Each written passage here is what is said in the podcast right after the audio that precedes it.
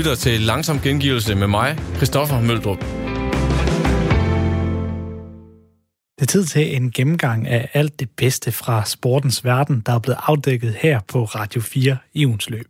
Du lytter nemlig til Langsom Gengivelse, hvor jeg, jeg hedder Niklas Stein, skal til dig, kære lytter, en tur rundt i vores sportshøjdepunkter fra den snart forgangne uge. Vi gør første stop i sportsugen, der torsdags tog nyheden om, at færre danske børn spiller fodbold under kærlig behandling. Færre danske børn spiller fodbold, for fra 2013 og frem til 2019 er antallet af registrerede medlemmer under 12 år i Dansk Boldspilunion DBU faldet med omkring 12.000. Det er en historie, som politikken har leveret. Problematisk kalder tidligere ungdomslandstræner Kjeld Bordingård det over for politikken. Og historien blev som endda også diskuteret i vores fodboldmagasin 4 på foden, hvor tidligere Superliga-spiller Mads Asen kunne se flere grunde til situationen. Det synes jeg er alarmerende højt. Og øh, nu er jeg selv øh, nyudnævnt øh, U4-træner øh, udskødstrup, hvor jeg bor, øh, og det tager vi meget seriøst. Øh, og allerede der, der fandt vi ud af, at man simpelthen opdeler børnene, når de bliver 6 år og går i 0. klasse i A, B og C. Det, det synes jeg simpelthen, det er for vildt en skæv vej at gå ned af. Altså, der er jo ingen tvivl om, at de her unge mennesker, de tager det jo med ind i skolen, øh, ind i klasserne, og hvem er noget, og hvem er ikke noget, og det, det, det, det er for mig at se alt, alt, alt for tidligt, og jeg tror, det er en af grundene til, at mange børn er stoppet. De, de føler sig simpelthen udenfor, øh, og hvis man der er noget i debut, man går op i, så er det, at fodbold er for alle.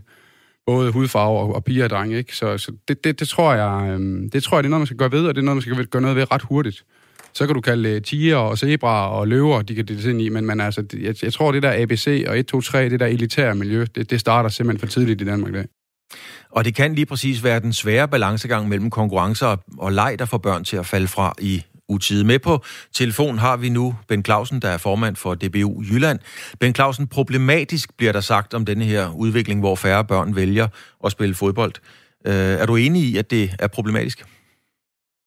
Ja, det er jo problematisk, øh, at vi mister medlemmer.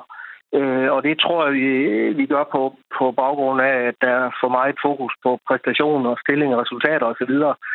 Og for lidt på leg, glæde Øh, og det skal være sjovt og udviklende. Og det er en udvikling, vi skal have vendt. Og hvordan gør man det? Fordi at, jeg mener, det ligger jo ligesom i korten, når man spiller fodbold, så er det for at vinde. Ja, jeg vil sige, at der er stor forskel på børnefodbold ungdomsfodbold og seniorfodbold. Og det er egentlig det, vi skal have øh, printet ind i klubberne og hos DBU og hos træner og ledere igen, og forældre ikke mindst, at øh, når man er barn under 12 år, så handler det altså om at spille fodbold for sjovt øh, sammen med kammeraterne. Man må gerne lære noget, man må gerne udvikle sig, men vi skal have langt mindre fokus på det, der hedder præstationsræset. Øh, når, når man skal lave den, øh, skal vi sige, turnaround eller den ændring, så, så er det jo ikke bare en lille ting, så er det jo næsten en helt sådan kulturændring, en helt opfattelse af, af skal man sige, den måde, man, man dyrker fodbold på. Jamen, det er du helt ret i, og øh, vi, har, vi har jo faktisk gjort det en gang før, fordi i omkring 2006, der var det faktisk Kjell Bordinggaard og Kasper Julemand, der foreslog øh, DBU's bestyrelse, at man ændrede fokus. Og der indførte vi noget, der hedder holdninger og handlinger.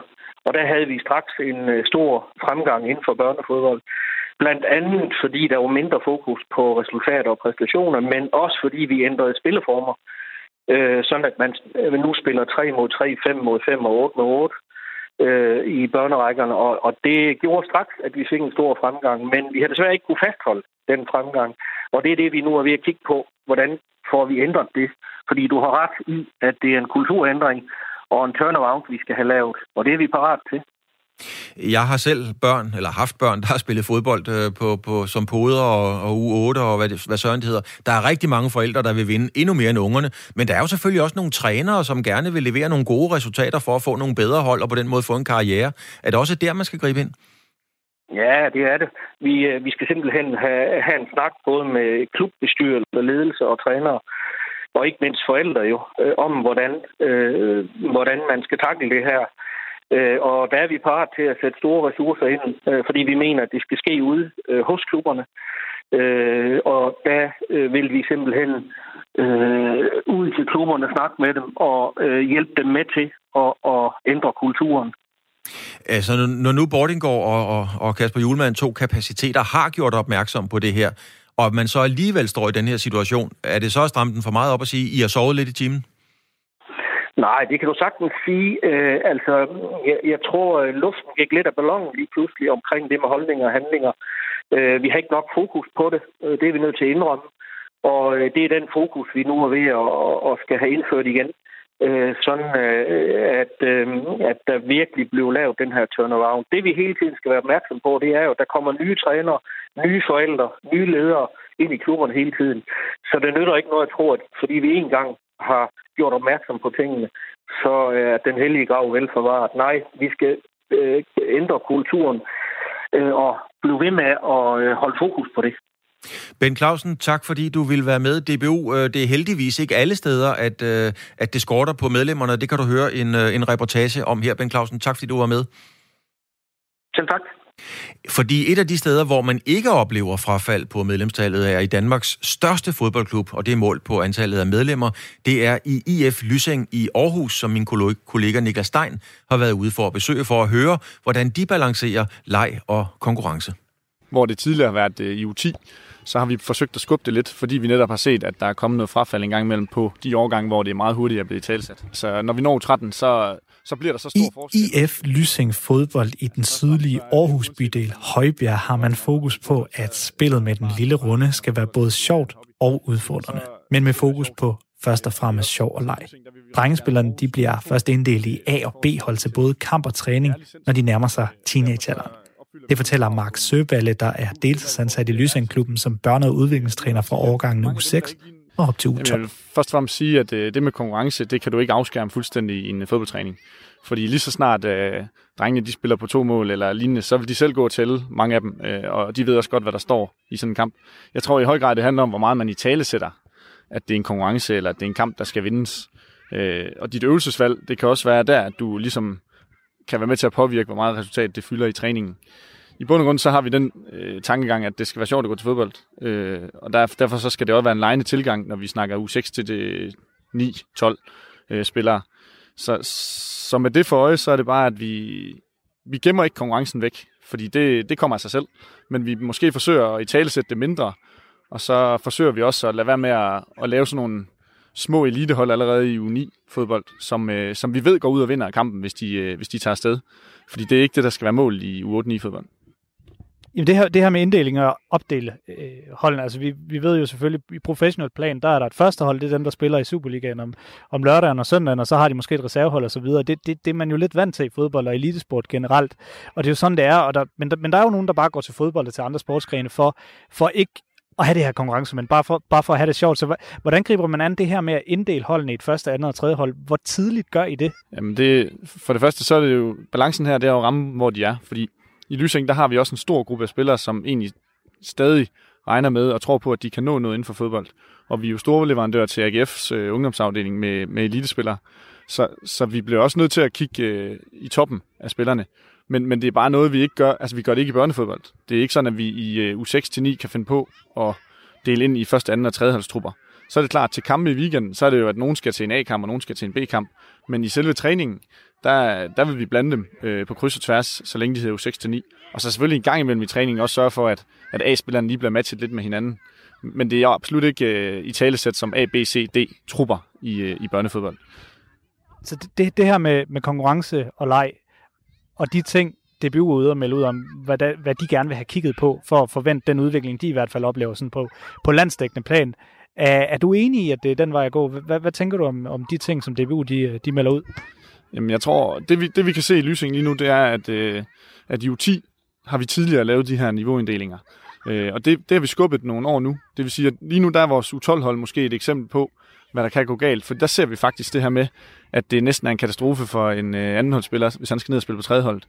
Og så bliver skældet i øh, den her U12-gruppe bare for stort.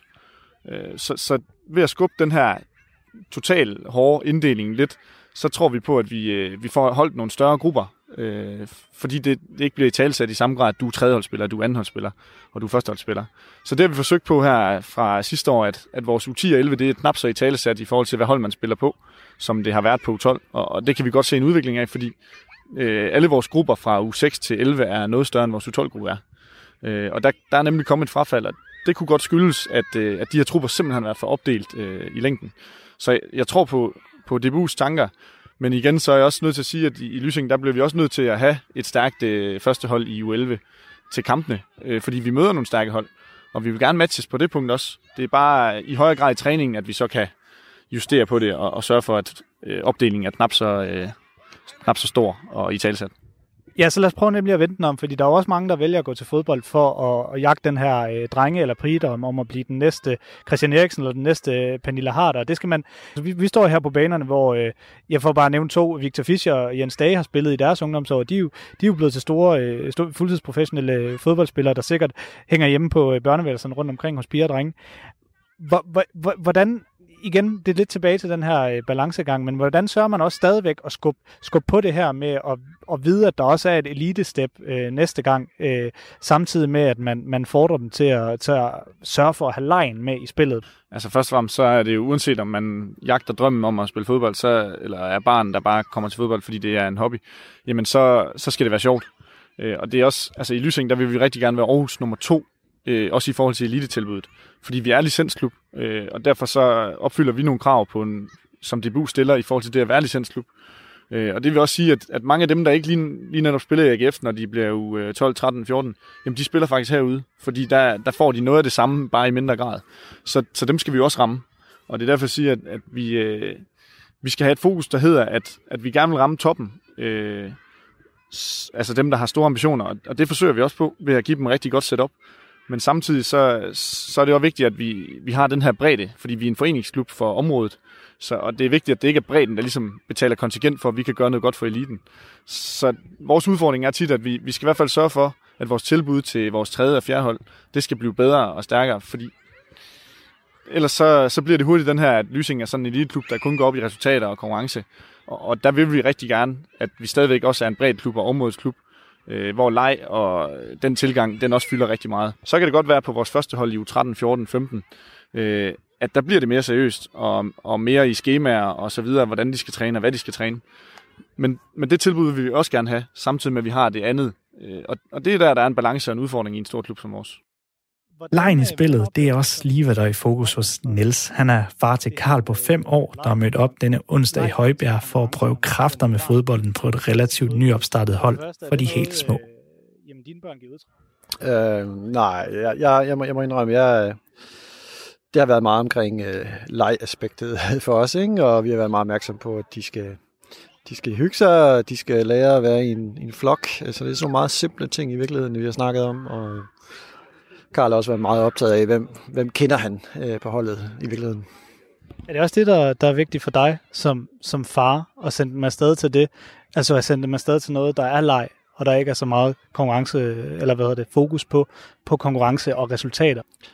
Helt absolut. På det her alderstrin, så, så synes jeg, det ville være virkelig fjollet at fokusere på konkurrenceelementet. Så helt, helt absolut.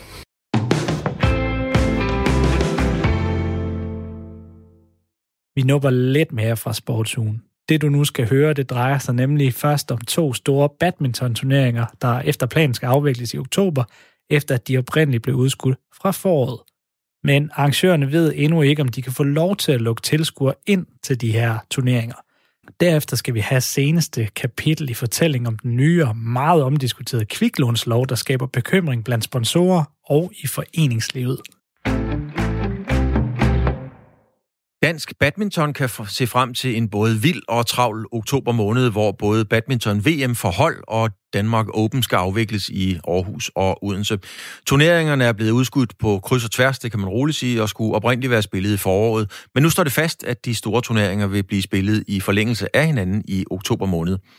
Og nu har vi så Bo Jensen, der er direktør i Badminton Danmark, med på telefonen. Bo Jensen, turneringerne bliver afholdt, men hvad er status? Er vi så heldige, at vi kan få lov at komme ind og se det som tilskuer? er et godt spørgsmål, som jeg desværre ikke kan svare på øh, lige på stående fod. Vi, øh, vi ved, der foregår nogle forhandlinger i Kulturministeriet i øjeblikket mellem øh, Kultur- og Idrætsordførerne og Kulturministeriet. Og øh, vi forventer en udmelding derindefra øh, hver, hvert øjeblik, det skal være. Øh, vi har en god fornemmelse om, at, øh, at man ser positivt på og øh, lempe i forhold til det her, øh, den her begrænsning på 500 mennesker øh, øh, i forbindelse med større arrangementer. Men om det sker, det ved vi faktisk ikke lige på nuværende tidspunkt. Men præcis i den kontekst, der har der jo allerede været noget, altså øh, øh Speedway, VM-afdelingen, Vojens Speedway Center er allerede aflyst, fordi at øh, man ikke kunne få en garanti for tilskuere, og Dansk Håndboldforbund har været ude og sige, at man risikerer at aflyse en EM-slutrunde i Danmark i december, hvis ikke der kommer flere tilskuere. Øh, I den samme situation, men vælger at gennemføre. Hvorfor det? Jamen, det gør vi af flere årsager. Øh, først og fremmest, fordi vi føler, at vi har en øh, forpligtelse øh, over for ikke kun øh, os selv og badmintonsporten generelt, men sådan i det hele taget også for de mange mennesker, inklusive spillerne, som jo går meget op i, at der snart kommer noget badminton i gang igen på internationalt topplan. Øh, så derfor har vi sammen med det internationale forbund vurderet på situationen og sagt, at vi skal have det her i gang, og så må, må det være med eller uden øh, et større antal tilskuere. Og så løser vi de problemer, det eventuelt måtte afstedkomme i forhold til finansiering og økonomi. Men er det så meget et prestigeprojekt, så næsten uanset hvad, så, så er det vigtigt for jer at få det gennemført? Det kan man, øh, det kan man godt sige. at der er naturligvis meget prestige forbundet i det her, men, men der er jo selvfølgelig også taget nogle kalkulerede risici øh, i forbindelse med den beslutning, og hvor at Badminton Danmark sammen med vores øh, samarbejdspartnere som jo er blandt andet Aarhus Event, Sport Event Danmark, og så det internationale forbund, har, har sagt, at øh, det her, det, det skal vi, men vi gør det på en ansvarlig måde, både i forhold til hele spørgsmålet omkring sundhed og sikkerhed, men også økonomi. Bo Jensen, nu siger du selv økonomi. Hvem bærer den økonomiske byrde, hvis ikke der må komme tilskuere ind? Fordi det, der skal jo nogle, nogle penge på bordet for at afvikle sådan et arrangement. Det gør øh, Badminton Danmark i samarbejde med det internationale forbund, først og fremmest. Og det, det er den kalkulerede risici, vi selvfølgelig har kigget på og sagt, at øh, er det forsvarligt, eller er det ikke forsvarligt? Fordi vi ønsker jo på ingen måde at komme i en situation, hvor vi risikerer at bringe hvad skal sige, øh, fremtiden og eksistensen for dansk badminton øh, på spil. På sundhedssiden, øh, der kan ske meget i den her coronatid øh, omkring smittespredning og så videre, inden det skal i gang. Så Øh, men, men er der lavet nogle restriktioner? Altså, øh, vil spillerne skulle være, spillere og ledere være i et lukket univers, eller kan de i princippet gå ned og købe en softice og købe lidt ind på gågaden? Nej, vi arbejder med flere forskellige scenarier, og øh, vi, øh, vi har taget en lang række forholdsregler, øh, som jo selvfølgelig øh, skal være justerbare alt efter, om vi kan lukke et større antal tilskuere ind, eller vi pt. max må holde os øh, på de 500. Men der bliver, øh, der bliver flere scenarier. Blandt andet så vil alle, hvad der hedder spillere, dommer, linjedommer, turneringsledelse, officials osv. Altså alle dem, som er inde omkring det, vi kalder grøn zone. De vil blive testet allerede inden de forlader deres hjemland, og så vil de blive testet igen, når de kommer til Danmark. Og så vil der være en løbende teststrategi, hvor alle øh, hvad skal man sige, personer i grøn zone løbende vil blive testet. Og det er noget, Badminton Danmark står for i samarbejde med det internationale forbund. Derudover så øh, vil der være en meget skarp adskillelse, hvor vi minimerer hvad skal man sige, berøringsfladerne mellem de forskellige zoner eller grupperinger. Og i forhold til, øh, hvis vi lukker tilskuere ind i et større antal, så har vi også en strategi for, hvordan vi vil håndtere det, hvordan vi vil sikre, at der ikke sker ophobning af store mennesker, eksempelvis ved indgangen. Vi har en strategi for at sektionsopdele tilskuerafsnitten, så vi igen kan sprede folk ud, så vi kan holde afstand, så vi kan tage alle de nødvendige forholdsregler, der er i forhold til tæt kontakt mellem folk.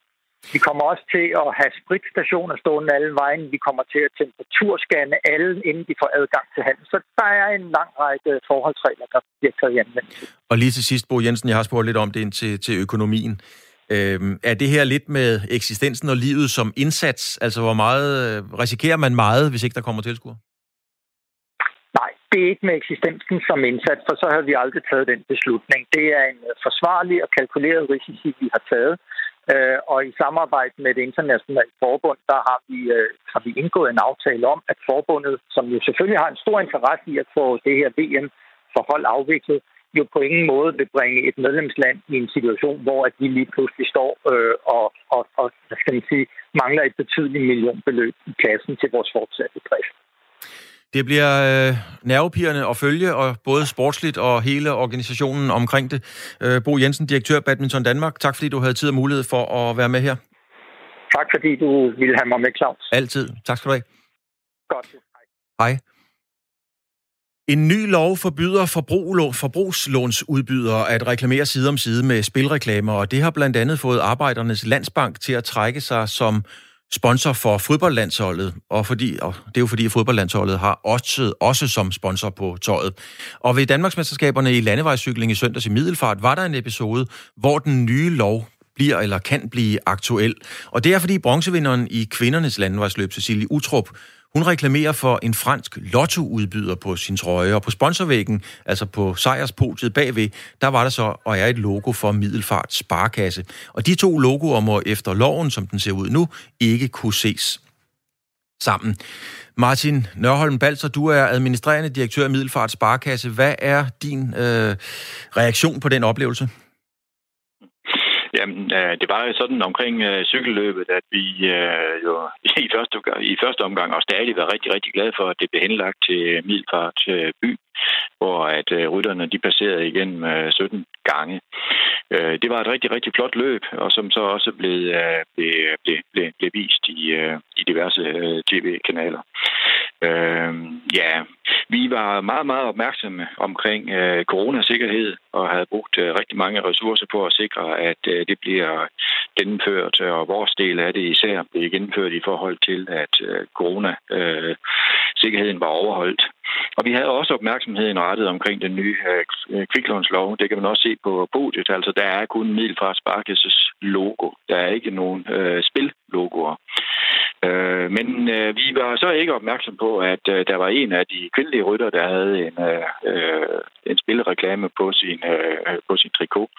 Øh, og hun gik så hen og blev nummer tre og, øh, og gik på, på podiet, og der øh, kan man så se, at øh, hun står ved siden af Middelfart Sparkasses logo. Og det må man jo ikke, kan man sige. Øh, og det skal vi snakke med en jurist om øh, lige om lidt, om øh, hvordan man definerer det her, hvad der er tilfældigt og hvad der er et lovbrud. Men hele situationen, som den er ridset op nu, øh, Martin, altså I har omkring 500 sponsorater i forskellige foreninger, som jeg forstod det, da vi talte sammen i går. Mange af ja. dem kan man kalde småforeninger på amatørniveau, med alt respekt. Er de sponsorater nu i fare? Ja, altså det er de jo, øh, fordi øh, vi, kan, vi, kan, vi kan jo ikke styre, at hvor øh, de fodbolddrenge, der har Middelfart Sparkasse trøjer på, de ikke spiller på et, øh, et stadion, øh, eventuelt på udebane, øh, hvor der er en spilreklame på en bande, eller eventuelt at den er på ryggen af deres øh, af modstanderholdet, og det og de må jo så ikke se sammen. Så, øh, så i teorien, så skal vi ud med en tættekam og gå alle 500 sponsorater igen for at sikre, at øh, og, og det kan ikke sikres. Altså, så, så den, den, den ultimative konsekvens, som jeg slet ikke tør at tænke på, det er jo, at, øh, at de, de sponsorater kan være truet. Altså man kan sige, at Arbejdernes Landsbank har som sagt måttet trække sig fra fodboldlandsholdet, og på en eller anden måde fået en form for, skal vi sige, skurkerolle, men hverken Arbejdernes Landsbank eller Middelfarts Sparkasse for den sags skyld, øh, tilbyder jo øh, de her kviklån, som det hele drejer sig om, som er hele problemet. Altså hvad siger du til den her situation? Der er nogle finansieringsformer, der bliver blandet sammen. Jeg ved også, at totalkredit er inde under det samme, og de udbyder altså kun realkreditlån, som jo nok er det, der øh, man forestiller sig, der vil blive brugt øh, mindst til, til, til, til, til spil. Altså, øh, det er jo klart, at så med, med, med med jeg, som kommer fra den øh, finansielle sektor, der kunne jeg måske øh, i højere grad have ønsket, at man har kigget på selve spilreklamerne, end at man kigger på, at øh, pengeinstitutterne er ansvarlige for, at vores reklamer ikke står sammen med spilreklamer. Jeg synes måske, den vender lidt omvendt.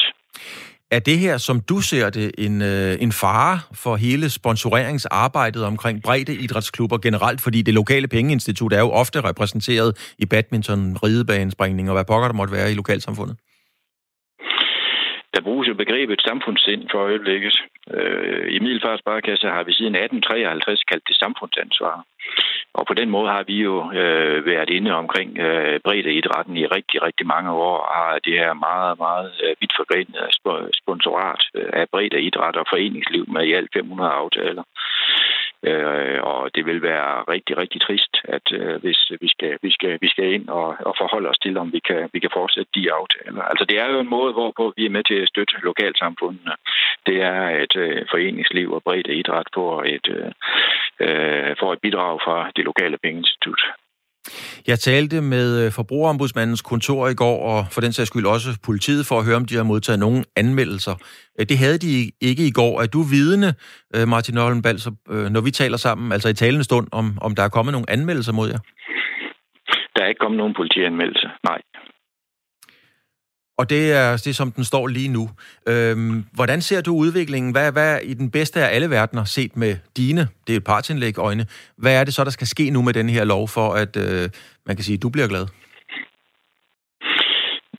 Er man altså, jeg vil jo sige, at selve kviklånsloven øh, øh, er, er, er, er jo fin, hvis det er, at, øh, at, det, at det er temaet, og det er det til sydenladende, at der optages hurtigt højt forrentede lån for, at øh, folk, der øh, så kan spille deres penge væk. Det, det hylder jeg meget, at der bliver gjort en, en, en indsats imod. Men, men, men jeg håber, at man øh, kan tage øh, loven op endnu en gang, og så øh, få, få den del håndteret, fordi øh, ludomani skal man tage alvorligt, og er vi med til at, øh, at, at bekæmpe øh, så meget, som, som vi kan gøre. Men, men den anden del af det, det, det, det holder ikke. Så, så jeg håber, at øh, der vil ske en, øh, en revidering af, det, øh, af den lov, der nu er blevet vedtaget. Martin Nørholm Balser, administrerende direktør af Middelfart Sparkasse. Tak fordi du havde tid og mulighed for at være med i vores program her. Velkommen.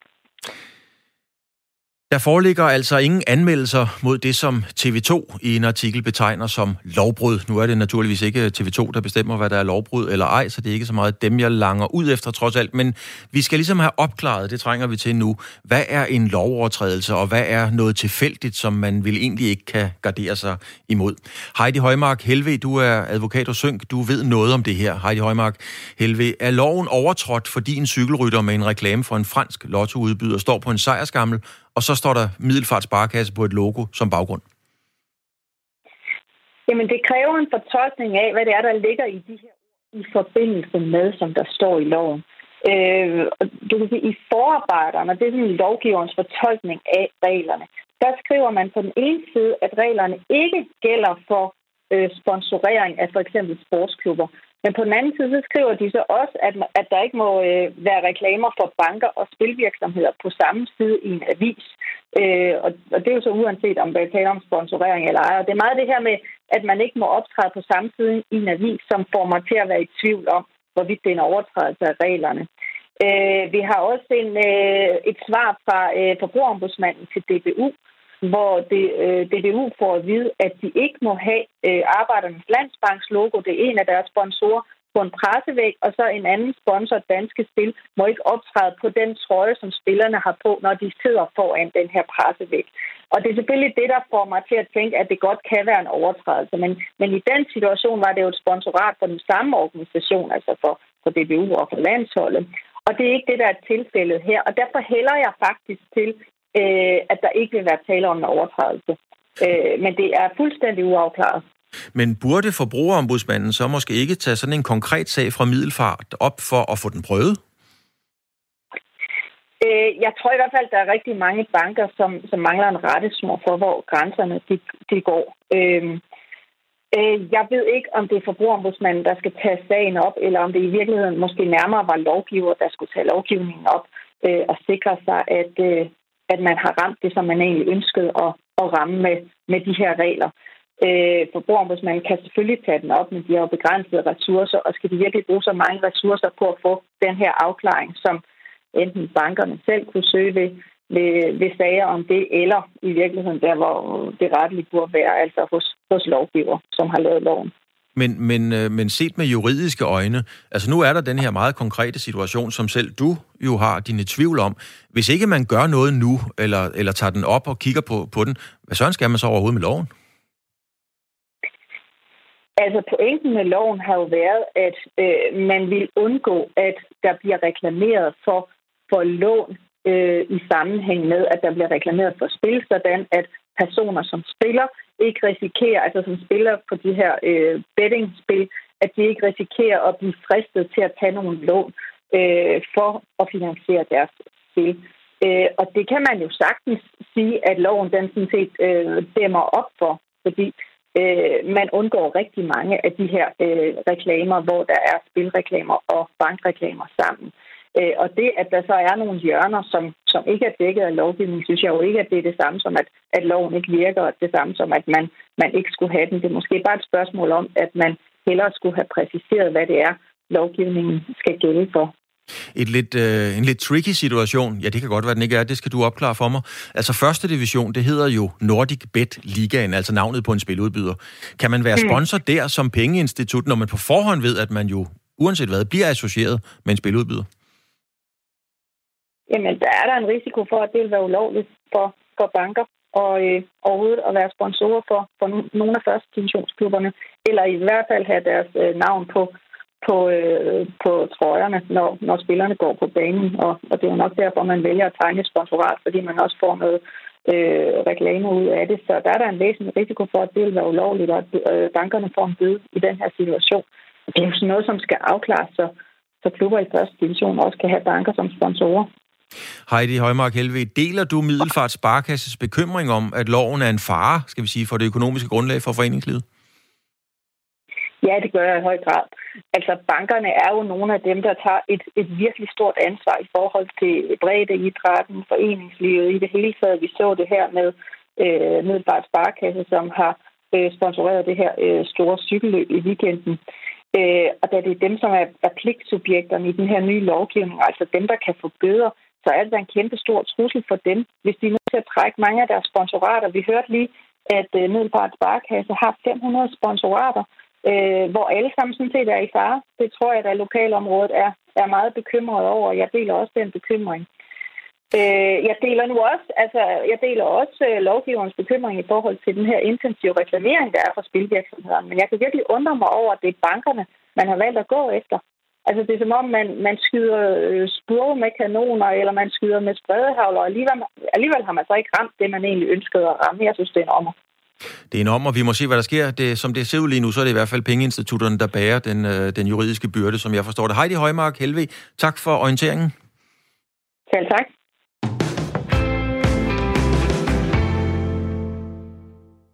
Videre til portrætprogrammet Fremkaldt. Her har Claus Elgaard taget en god, lang snak med fodboldspilleren og den nykårede Danmarksmester Alexander Scholz fra FC Midtjylland. Her fortæller Scholz, hvorfor han egentlig ikke bryder sig om den her medieopmærksomhed, hvorfor han glæder sig til at stoppe fodboldkarrieren, og hvorfor han ikke kommer til at stille op i Vild med Dans. Nu startede du med at sige, at øh, du fik en fysisk reaktion på det her, og jeg kan fortælle lytterne, at din øh, grå sweatshirt, den er, at du ligner en, der er kommet lige ind fra, øh, fra et stigningsløb eller et eller andet. Du er fuldstændig gennemblødt. Jeg kan se på din hals og, og, og skulder, at du sveder simpelthen bare. Ja. Øh, nu har vi snakket i 23 minutter. Hvordan har du det? Jamen, det, det begynder stille og roligt over. Indtil du nævnte det, så tænkte jeg, at det var okay. Fordi du, du kampsveder jo. ja, jamen, det, det er det samme hver gang. Det er samme? Der er ikke noget, det, altså, jeg sidder i mit eget køkken, stille og roligt. Og, og jeg er jo ikke nervøs på nogen måde. Men det er simpelthen en, en fysisk reaktion. Det her med at være en offentlig person, Jolle, nu, nu kig, jeg har taget et lille klip med til dig. Øhm, du er formentlig blevet spurgt, ja det ved jeg da ikke, om du er, men øh, så bliver du det der. Det her, det er vild med dans. Øh, det kender vi jo. Der har været Allan Simonsen og Kim Milton med fra, fra dine rækker. Det her, det er så Sarah Mafo, øh, verdensmester i boksning. Øh, skal du med i sådan noget? Nej, det, det, er ikke, øh, det er ikke for mig sådan noget. Det er det simpelthen ikke? Nej, det... Men er det ikke en del af gamet også? Altså, øh, det er jo flot, der er publikum på, det er en konkurrence, det er lige præcis her, du, hvor du ligesom kunne, det der med at bide tænderne. Og jeg ved jo, hvis du kom med, så vil du, så vil du gøre alt, hvad du kunne for at vinde. Det vil jeg 100%. Altså, det vil du bare. Det vil jeg, men nu er det heldigvis sådan, at øh, der er mange fodboldspillere, der godt kan lide at være offentligt eksponeret, og, øh, og jeg er sikker på, at en af dem, de, de, de skal nok tage vild med dansen, når de er færdige med at spille. Så det er ikke, øh, du, du søger det ikke. Hvordan har du det så med dem, der... Øh, der er jo flere af dine kolleger i Superligaen, man kan se ofte på de sociale medier, og som du selv siger, der er mange, der søger opmærksomheden.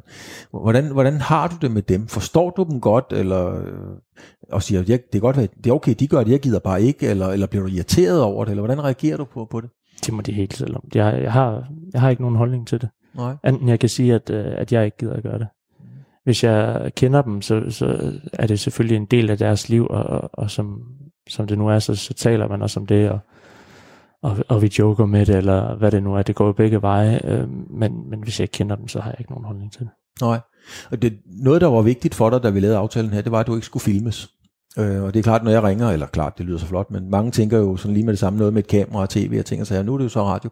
Men det var, det var helt afgørende for dig, at vi ikke filmede. Øh, hvorfor det? Mm, To ting. Øh, et, som du kan se, så sveder jeg. Ja.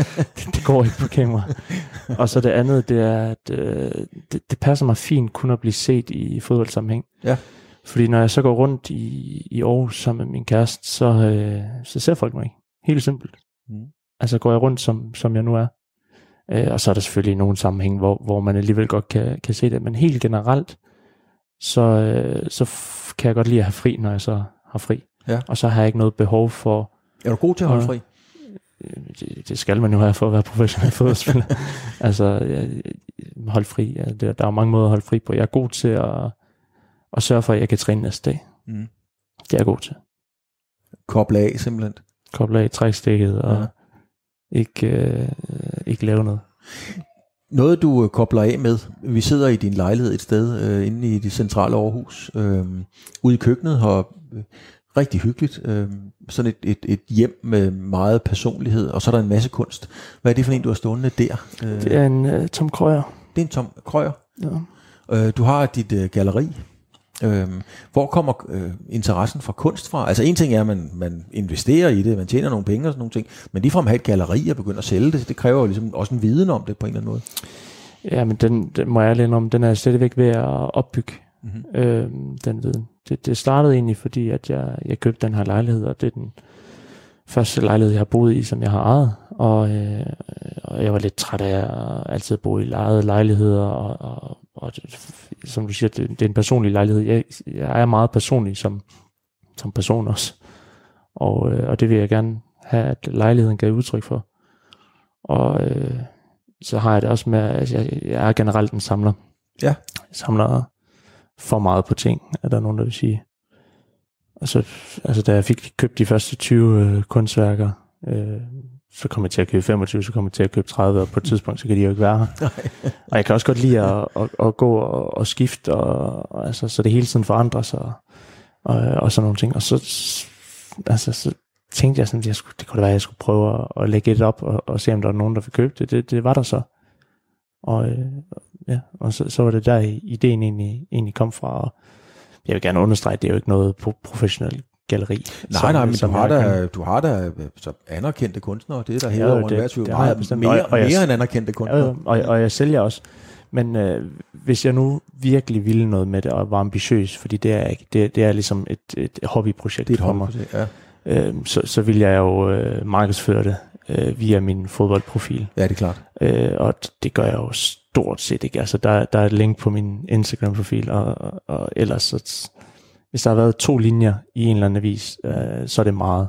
Altså omkring, fordi jeg snakker ikke om det. Nej. Og jeg har ikke noget behov for heller at, at, at, at føre mig frem på, på den måde, eller sættes i forbindelse med det heller, fordi altså, også hvis jeg ikke havde været fodboldspiller, så havde jeg stadigvæk synes det var sjovt, og jeg havde stadigvæk øh, interesseret mig for det. Mm. Ja, øh, maler du selv? Altså, går du og... og Og jeg er desværre håbløst til alt andet end at, at spille fodbold. er det rigtigt? Du, du, har ikke, øh, du har ikke stået og prøvet at male lidt selv? Bare, altså, bare for sjov? Nej, nej.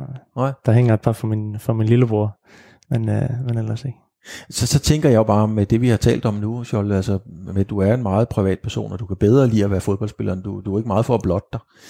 Så, så slår det mig bare lige nu, hvis du står og maler, er du så bange for at blotte dig? Er du bange for at, at komme til at afsløre nogle ting af dig selv? Og det er sgu lige meget, om man maler firkanter, eller, eller, eller kasser, eller, eller det er du samme, eller, eller cirkler. Jeg, vil jo gerne sige nej, men bange for, jeg, generelt er jeg ikke bange for så meget.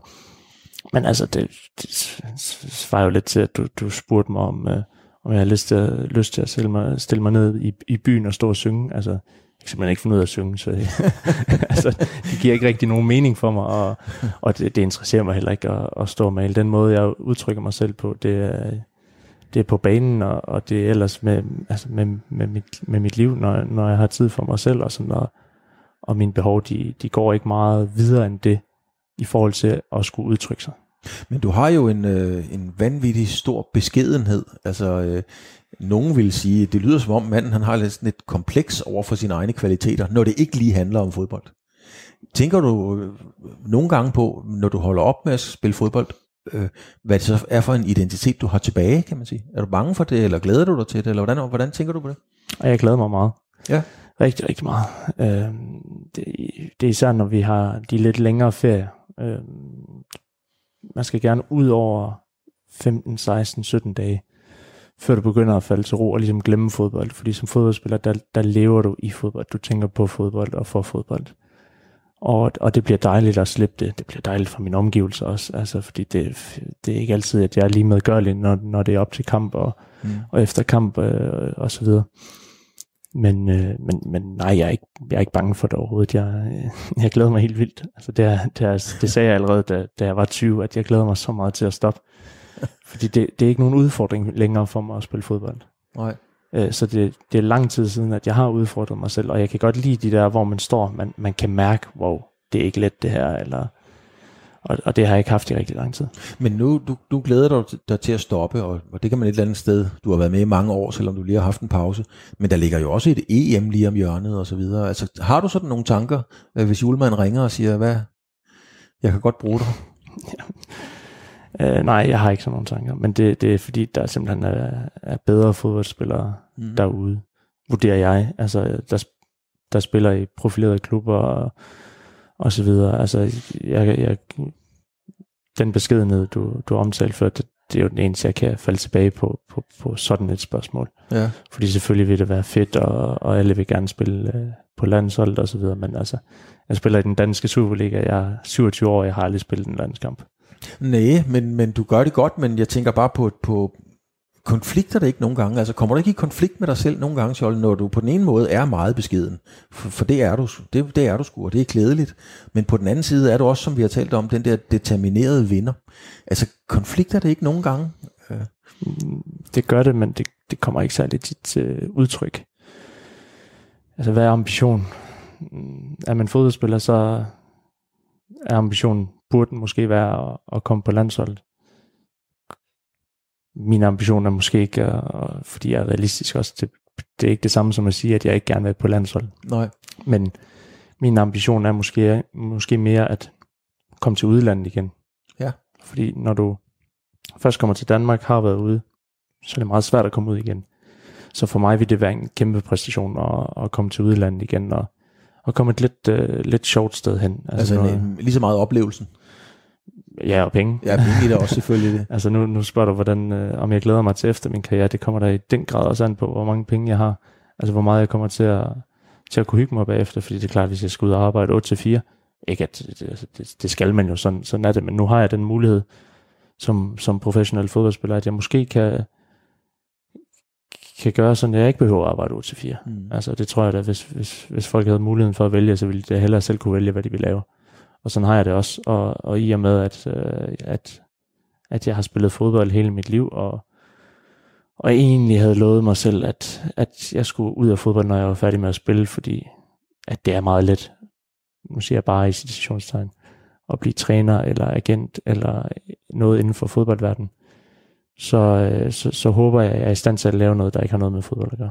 Men altså trænerjobbet, i forhold til ikke rigtig at bryde sig om interviewen og så videre, den ligger jo ikke lige til højre benet, så kan man sige. Nej, så skal jeg godt nok uh, snakke med en psykolog først. et, uh, jeg har fundet et klip her, det er, uh, ja, det er op fra FC Midtjylland, hvor I snakker om tøj. kan du huske situationen? Ja. Den kommer her. Nu kommer... Jeg er ikke tvivl om, meget sjovt, vi har lidt øh, forskellige idéer om, hvordan man skal, man skal bruge tøj. Vi, har, vi kan finde nogle billeder frem med Sjølle, det må I lige øh, lave jeres kliparbejde ordentligt. Fordi at øh, Sjølle har haft øh, både buksedragter og får og hvad har det haft på? Altså hatte, alt hatte og alt muligt. Der er sådan et billede af dig, der kører om øh, bagved. Er det Dal Hente, der sidder der? Eller? Ja. ja. Øh, hvor du går rundt i en, øh, en sort hat og en lang øh, frakke, som, øh, som ligner sådan noget... Øh, ja, et eller andet fra en amerikansk film. Øhm, er det noget, du gør for at, og det har jeg lært i de 35 minutter, vi har snakket nu, Jolle, det er ikke noget, du gør for at få opmærksomhed, går jeg ud fra. Men, Nej, det det. men, men hvorfor tager du det tøj på? Altså, fordi det er meget anderledes, det stikker helt vildt af fra de andre. Det gør det jo i en fodboldtrup, ja. hvor halvdelen af spillerne de er sponsoreret af Nike, og den anden halvdel er sponsoreret af Adidas. Ja. Altså, så du får et Nike tracksuit, det jeg kalder en pyjamas, og, og den anden kommer i Adidas. Altså, så det er jo meget, meget let, og den er også let købt mm. at tage en hat på, og så være anderledes. Altså, ja. hvis, hvis du går en tur ned i byen, så vil det måske ikke være så anderledes, men men det er jo igen det, at jeg, at jeg er mig selv, og, og det kommer til udtryk i mit hjem, det kommer også til udtryk med, med mit tøj. Ja. Øh, og, og, Og øh, jeg kan altid godt lide, når, når jeg forlader et sted og en klub, og de mennesker, der har været der, så, så har de kunne mærke, hvem jeg var, og hvordan jeg var. Og så, så er det lige meget, om, det var, om de kunne lide det. Det er jeg egentlig ligeglad med, om det var i øst eller vest. Men de har i mindst kunne mærke det, fordi det er at respektere ved andre. Det var nogle af de første ting, jeg, jeg bemærkede, da, da jeg kom til udlandet, hvor mange forskellige mennesker der var, hvor mange forskellige personligheder de var. Også øh, jo, jo større en personlighed var, jo mere respekterede jeg ham. Det var ikke sikkert, at jeg kunne med ham, Nej. men jo mere respekterede jeg ham. Ja. Og det, det skrev jeg mig bag øret, og, og, og det mener jeg stadigvæk, at, at det er det rette øh, elementet af, af personlighed. Øh, og det er også noget af det, jeg prøver at lære de, de unge. Øh, det, det er ikke nødvendigvis beskedenhed, jeg, jeg prøver at lære dem. Jeg spørger dem altid, inden sæsonen går i gang, øh, de unge ude i FC Midtjylland, hvor, hvor mange kampe tror du, du kommer til at spille i den nye sæson? Mm. Og der er det jo, altså, det, det er jo midtjyder, altså, og selvfølgelig er de ambitiøse, men, men altså ikke med store armbevægelser, ligesom højere op i, i Nej. klubledelsen. Altså, så, altså der, der er det hele tiden med at presse den. Mm. Øh, og, og med tøjet, der er det, det tøj, jeg føler mig tilpas i først og fremmest.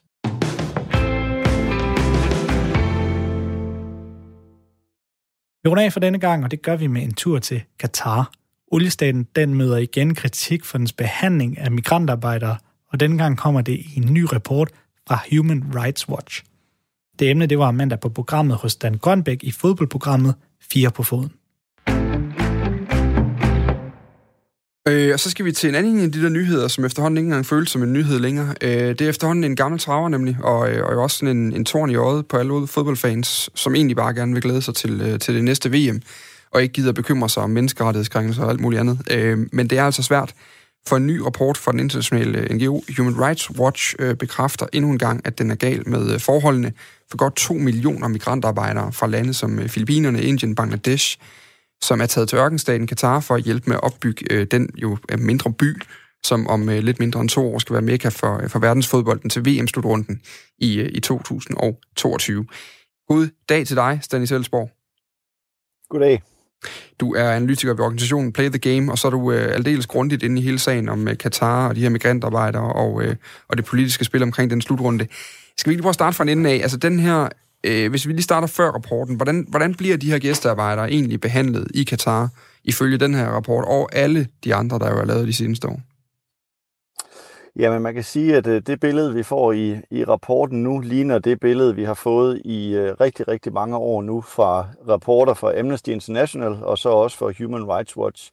Og det er jo forhold, hvor øh, man er bundet til sine øh, arbejdsgiver, altså det, som hedder kafala-systemet, altså hvor man i princippet er stavnsbundet til den arbejdsgiver, man nu har i en, øh, i en årrække, så man kan ikke rigtig rejse ud af landet igen eller skifte arbejdsplads for den sags skyld så har man øh, meget, meget kummerlige forhold for de her migrantarbejdere. Vi hører nu øh, stadig historier om, at man har næsten ikke adgang til øh, vand, man har, får ikke sin løn, så man kan ikke købe mad. Man bor på meget få kvadratmeter, altså ikke kun sig selv, men jo sammen med 10 andre. Øh, og så øh, er det jo desværre bare i et øh, klima, hvor at øh, det jo ikke er så øh, fornuftigt, at man ikke har adgang til vand, for eksempel. Og hvis vi så ligesom kigger på, øh, på, på rapporten nu, altså hvis det netop, hvis, det, hvis den egentlig bare bekræfter noget, vi har i forvejen, og vi godt vidste omkring forholdene i Katar for de her mennesker, som jo egentlig bare er, øh, er hvad kan man sige, the backbone i den der slutrunde, vi alle sammen skal sidde og nyde på fjernsyn lige om lidt. Altså, hvad, hvad, hvad er det nye så egentlig i den? ja, men det, det, det, det, der er ikke noget nyt. Altså, det er samme billede, der bliver, bliver tegnet op. Og øh, man kan sige, at øh, de meget, meget få ændringer, som der nu skulle have været, det er mest på papiret, og det bekræfter den her rapport faktisk også. Altså for eksempel kafala-systemet, altså her, hvor man stavnspinder, sine, øh, øh stavnspinder migrantarbejderne, det er faktisk i praksis stadig øh, gældende. Så det betyder, at det, som Katar har lovet i en del år, og specielt siden 2017, om at man vil afskaffe kafala-systemet, det lovede man så også igen i 18 og i 19 og her i starten af 20'erne, eller i 2020, og det er altså ikke sket endnu.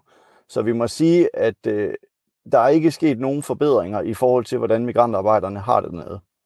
Nå, det er jo øh, dejligt opløftende, sådan en øh, sådan mandag eftermiddag få den. Altså, hvad, hvad, har, hvad har Katars reaktion været på, på kritikken og tidligt, altså både nu og tidligere? Fordi, som du siger, man har ved ude at love øh, og bedring, i hvert fald på nogle parametre. Øh, men, men, men er det, hvad, hvad sker der, når der kommer så øh, alvorlige øh, vidneudsagn, som dem, der kommer i den rapport her? Ja, altså det typiske, der sker, er jo, at der i hvert fald bliver sagt fra øh, Katars myndigheder, at øh, det selvfølgelig ikke passer, og der er sket forbedringer, og det er man velkommen til at komme ned og se. Og så er det jo så øh, meget klassisk, så bliver man taget steder hen, hvor det måske ser meget, meget fornuftigt ud. Øh, så man kommer selvfølgelig ikke ud til de, øh, ja faktisk, øh, altså slavelignende forhold og de lejre, der nu er, som øh, migrantarbejderne bor i. Så reaktionen fra Katar er jo typisk, at øh, det er den vestlige verden, der prøver at øh, skabe et forkert billede af, hvordan de har det dernede. Og øh, så kører man ellers på den helt store propaganda-tangent på sociale medier og på, sta- på det statsejede øh, tv. Hvad, hvad gør FIFA? Altså, det er dem, der skal arrangere det her øh, VM. Hvor langt, altså, hvad sidder de det her totalt overhør i, eller er der nogen reaktion, når der kommer sådan noget som det her?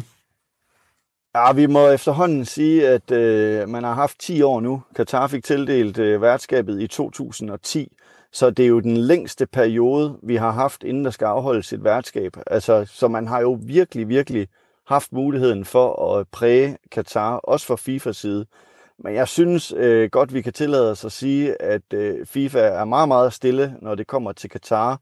Og vi hører bare de klassiske floskler om, at øh, man forsøger ved at have laks verdensmesterskaberne i Katar og præge øh, menneskerettighedsproblemerne dernede i en bedre retning. Og det er den typiske sang fra organisationer som FIFA og den internationale olympiske komité, at hvis vi ligger sportsbegivenhederne øh, i de her lande, så kan vi være med til at udbrede værdierne i FIFA og IOC. Og der må vi bare sige, at det er efterhånden jo et eller andet skalkeskjul for nogle andre hensigter, fordi der sker ikke ret meget fra FIFAs kant i forhold til Katar. Og, og lad mig bare lige, vi skal også lige, vi har Anders Sten med i studiet, også sidder med her hånden op. Han har, det er en af de ting, han har skrevet en del om, øh, det her også, der kom rapporter fra Amnesty International tidligere på samme emne. Øh, men, men Stanis, er der noget, der, hvis vi prøver lige at kigge historisk på den her øh, strategi om, at man ligesom vil øve indflydelse gennem arrangementer i de her lande, virker den? Har vi set noget eksempel på, at den virkede? Jamen, den virker jo, fordi at øh, der sker jo ikke noget. Altså, nu får de lov til, at, lov til at afholde det her arrangement. Det gjorde øh, Kina sådan set også i forbindelse med OL i 2008, og de har et arrangement her igen i 2022, vinter-OL. Øh, og der er ikke sket noget. Faktisk er det kun blevet til det værre i forhold til menneskerettighedsproblemer i Kina. Og øh, Katar har nu øh, VM i fodbold, og øh, nu går de efter et OL i 2032. Vi har Rusland som eksempel, havde et vinter-OL i 2014, hvor øh, den store del af pressen også himlede op omkring de øh, problemer, der var med menneskerettigheder i Rusland, og de fik så lov til at afholde et VM i, øh, i 2018, og har sådan set også en række sportsarrangementer her i, i 2020'erne. Øh, de er så blevet frataget det at kunne afholde det, der kaldes store sportsarrangementer, men det er en dopingsnak, øh, som ligger et andet sted. Mm. Så det virker jo i den forstand, at øh, de får lov til at afholde arrangementerne, og øh, jeg vil næsten godt lægge hovedet på blokken, at de kommer også til at afholde måske det flotteste VM nogensinde i, i historien, fordi at der er så kort mellem stadions dernede, og de kan skabe den fest, som FIFA jo rigtig gerne vil. Og det er jo den, der bliver sendt ud i stuerne. Det er ikke, hvordan øh, migrantarbejderne har det, eller hvordan de har haft det. Det er den store fest, som kommer til at blive afholdt i 2022 i Katar. Øh, Stanis, du må gerne lige blive hængende, øh, fordi jeg vil godt tænke mig lige, øh, først også til dig, Den, er der noget øh, supplerende overfra? Du har også dækket den her historie blandt andet. Ja, jamen det var, du spurgte, hvad FIFA siger til det, og, og FIFA udsaler sig jo i dag i forbindelse med den der Human Rights Watch-rapport, hvor de jo blandt andet siger, at de har nul tolerance over for øh, den form for snyd med løn, som, som rapporten i dag handler om.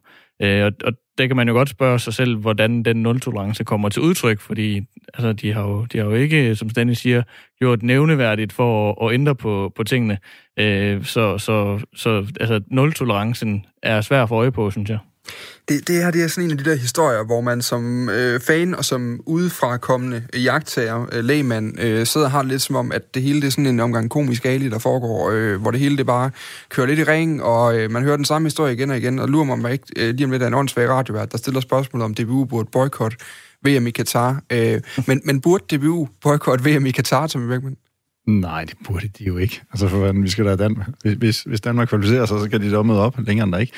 Øhm, jeg synes jo, det, det er sådan en dum sag, det her. Øh, alt det her med, med korruption og det ene og det andet fra FIFA. Vi ved jo alle sammen godt, dem, der betaler mest, det er dem, der får lov til at afholde det. Så er det upåagtet, om de, om de henretter en hel befolkningsgruppe. Det, det, det er FIFA fløjtende ligeglade med, bare de får deres penge. Ikke? Det er sådan lidt en sørgelig tendens.